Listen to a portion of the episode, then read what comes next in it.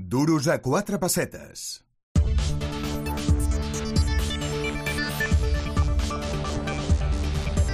I com que aquest país i el sector econòmic doncs, no hi ha setmana que no hi hagi algun terratrèmol, algun tsunami o algun ensurt, doncs evidentment hem de parlar del que ha passat a Silicon Valley Bank, hem de parlar del que ha passat a Credit Suisse, hem de parlar de tot això, però volem enfocar-ho a les empreses, als particulars.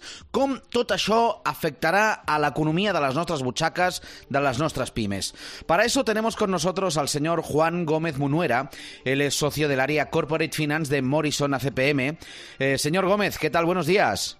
Muy buenos días. Eh, Bueno. A vosotros y a, todos los oyentes. Gracias por atendernos. Eh, un experto como usted, vamos a ver si nos arroja un poquito de luz sobre, sobre todos estos eh, tsunamis y terremotos que han afectado a la economía en los últimos días. Eh, Credit Suisse, el tema de Credit Suisse, su fallida, no fallida, sus posibles consecuencias en el sector bancario. ¿Cómo nos va a afectar eso, señor Gómez?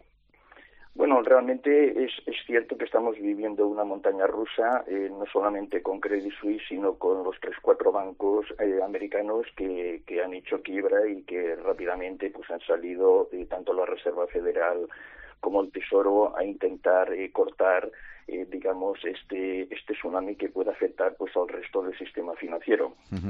Con relación a Credit Suisse, de por sí ya era una entidad que viene arrojando problemas durante varios años y entonces esto, eh, digamos, eh, se produjo eh, cuando el Banco Nacional Saudí la semana pasada, pues, eh, digamos, em, no apoyó en realizar una nueva ampliación de capital.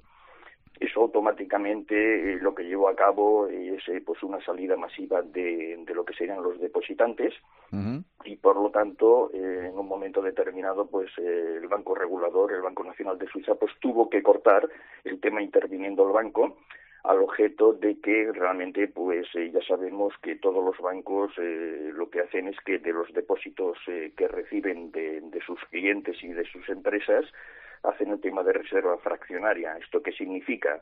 Que por cada 100 euros, por ejemplo, que, que se deposita en un banco, el, el banco solamente tiene que mantener en caja disponible pues un 1%. El resto lo que hace es utilizarlo eh, dando nuevos préstamos y eh, invirtiendo, por, por ejemplo, en el tema de deuda pública. Claro. Aquí tenemos un problema, que es que mm, cuando los bancos eh, estaban los tipos de interés por parte del Banco Central Europeo o de la Reserva Federal a tipo cero, lo que estaban intentando era rentabilizar esto y cogían, invertían parte de, de, de esos depósitos de sus clientes en lo que sería deuda a largo plazo, eh, podríamos decir a 10, 20 y 30 años. Claro, cuando ha subido de forma tan importante eh, la política monetaria, tanto de la Reserva Federal como del Banco Central Europeo, ayer eh, en la última subida que ha sido de 0.25 ya tenemos una banda entre el 4,75 y 5% y por parte de la Reserva Federal, Sí, sí. mientras que el Banco Central Europeo estará pues en un 3.5. ¿Esto qué significa? Esos bonos que se compraron, que invirtieron eh, tanto el Credit Suisse como el Silicon Valley en su momento, cuando los tipos estaban a cero, pues estaban con unos cupones muy bajos. A medida que las nuevas emisiones han subido por la política monetaria a unos tipos más altos, esos, es- esos activos que están invertidos eh, han perdido eh, de forma importante tener una plus, una minusvalía latente. Y todo esto se puede traducir, señor Gómez, o se va a traducir, como, como muchos tememos, en una restricción del crédito a las empresas, un encarecimiento todavía mayor o más acelerado de las hipotecas. Eh, ¿Todo eso es un escenario que, que va a suceder? Durante el presente año yo sigo pensando que sí, o sea, eh, lo que sí que se ve es una relajación de la política monetaria del Banco mm, eh, Central Europeo cuando la Reserva Federal, digamos, eh, consiga el, el, el, el tipo pivote que aproximadamente se piensa que estará sobre el 5,25, 5,5 a final de este año. Uf. A partir de ahí, yo creo que eh, se le ha obligado ya a las economías a, a que entren en, eh, en, una recesión y, por lo tanto, se producirá un cambio de política monetaria. Hasta ese momento, lógicamente, la subida de tipos lo que hace es que los bancos eh, tengan que, según Basilea III, eh, de las normativas, eh, las pruebas de estrés que tienen que, que llevar a cabo sobre su ratio de capital Tier 1, tienen que vigilar y ponderar de forma muy ajustada lo que serían sus créditos y préstamos que dan, con lo cual ciertamente no se va a producir una falta de liquidez para préstamos a los clientes y a las empresas, pero sí que se va a ser mucho más restrictivo, mucho más exigente. Va a ser más difícil conseguir una hipoteca, conseguir una línea de crédito, ¿eh? Totalmente de acuerdo. Oiga, ¿y qué aconsejaría usted a, esas empresas que ven, pues bueno, pues eh, que se endurecen esas condiciones para conseguir un crédito, que necesitan financiación? Eh, no sé si les aconsejaría caminos alternativos al de los bancos, si es que los hay, o qué consejo les daría. Bueno, sí que tenemos varias alternativas. O sea, por un lado, muchas veces también lo que tenemos que, buscar dentro de la cartera de, clientes y proveedores, eh, pues buscar eh, oportunidades que a lo mejor eh, empresas con mayor rating de calificación que pueden estar actuando como empresas clientes, como pueden ser, por ejemplo, las grandes superficies de distribución alimentaria, utilizar la garantía solvencia de, estas grandes empresas para utilizar pues operaciones como pueden ser el confirming. Luego también eh, con relación a la cartera de clientes que, tengan estas empresas lo que pueden hacer es eh, también negociar lo que sería un factoring que puede ser con recurso o sin recurso. Eh, no hay que olvidar que, que, tenemos la experiencia de la financiación pública, ¿no? Dependiendo del tipo de empresa, pues habría que intentar a ver también si que con la garantía o con lo que serían líneas de, financiación pública del ICO, ENISA, etcétera y tal, que esto pues eh, deja mucho más confortable a lo que sería la banca comercial. Y, también tenemos las sociedades de garantía recíproca que, ahí permiten avalar y, esto eh, siempre lo que hace es que eh, rebaja la exposición de riesgo.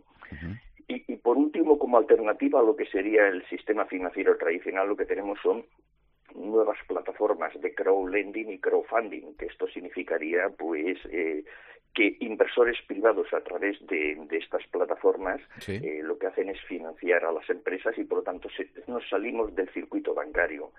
Y por último, eh, lo que no hay que dejar de mano y, es que a lo mejor muchas empresas van a tener que recurrir a sus accionistas. Es decir, que si en un momento determinado los costes de financiación eh, las necesidades no son cubiertas, pues habrá que recurrir, digamos, a sus accionistas eh, para que el proyecto siga creciendo.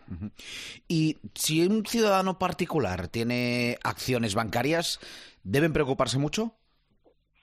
Vamos a ver, siempre se produce un efecto contagio, pero si, si por ejemplo hablásemos ahora desde el punto de vista de lo que sería el mercado español, yo creo que puede ser que se produzca algún susto más, ¿eh? con alguna caída, porque desde el punto de vista de, lo que sería el mercado americano, eh, aproximadamente hay unos 168 bancos regionales que pueden estar en una situación similar a lo que puede ser el Silicon Valley, en otro nivel, pero que puede tener eh, que salir la Reserva Federal y el Tesoro a apoyar a estas entidades, ¿no? Para evitar la fuga de depósitos.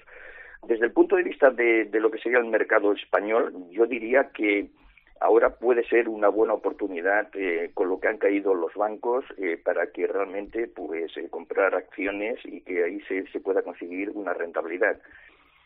Significativa dado que el nivel de contagio que puede tener la banca española con relación a la banca suiza eh, prácticamente es cero, o sea, por lo tanto no existen contrapartidas eh, con estos bancos. Es más preocupante eh, lo que puede ser la banca francesa y la banca alemana y la banca italiana que no que no la española. La, la, vicepresidenta Nadia Calviño salió diciendo, oiga, el sistema financiero español, los bancos españoles son sólidos, son fiables. ¿Eso es así o nos podemos encontrar un caso como el de Credit Suisse eh, aquí en casa? Bueno, esto eh, lógicamente los políticos tienen que decir o tienen hmm. que calmar, ¿no? Aunque muchas veces cuando dicen una cosa, eh, a lo mejor en lugar de calmar lo que hacen es que ponen más nerviosos, ¿no? lo que sí que es cierto es que la banca española en estos momentos tiene un tier 1, lo que sería los niveles de capital de mayor valoración que estarían entre el 12 y el 15%. un, un, poco para que tengamos el punto de, referencia. Y luego tenemos eh, que existe el fondo de garantía de depósitos, ¿no? lo cual quiere decir que eh, hasta 100.000 euros por titular y, cuenta en las entidades financieras estarían garantizados. Sin embargo, mm, con relación a este Fondo de Garantía de Depósitos que, se creó en el año 2011 y que hay 115 entidades que están adheridas en el sistema financiero, en el último eh, balance cerrado y auditado al 31 de diciembre del 2022, el patrimonio, los activos que tiene, eh, solamente ascienden a 7.200 millones. O sea, es decir, seguro que eh, delante de una crisis que se produjera en un banco español, eh, pues tendría que ser respaldado desde el punto de vista del propio Banco de España, inclusive del Banco Central Europeo, para conseguir la financiación o los fondos eh, adecuados para poder, digamos, asegurar ese nivel de, de depósitos hasta 100.000 euros. Bueno, pues seguiremos atentos a ver cómo evoluciona esta montaña rusa y seguiremos eh, contando con expertos como usted, señor Juan Gómez Munuera, socio del área Corporate Finance de Morrison. Muchísimas gracias por explicárnoslo aquí en el Duros a cuatro pesetas. Muy bien, eh, muchas gracias a vosotros y ya sabéis, eh, cuando necesitéis, pues la disponibilidad es total para poder estar con vosotros. Muchísimas gracias, hasta la próxima. Hasta luego, buenos días.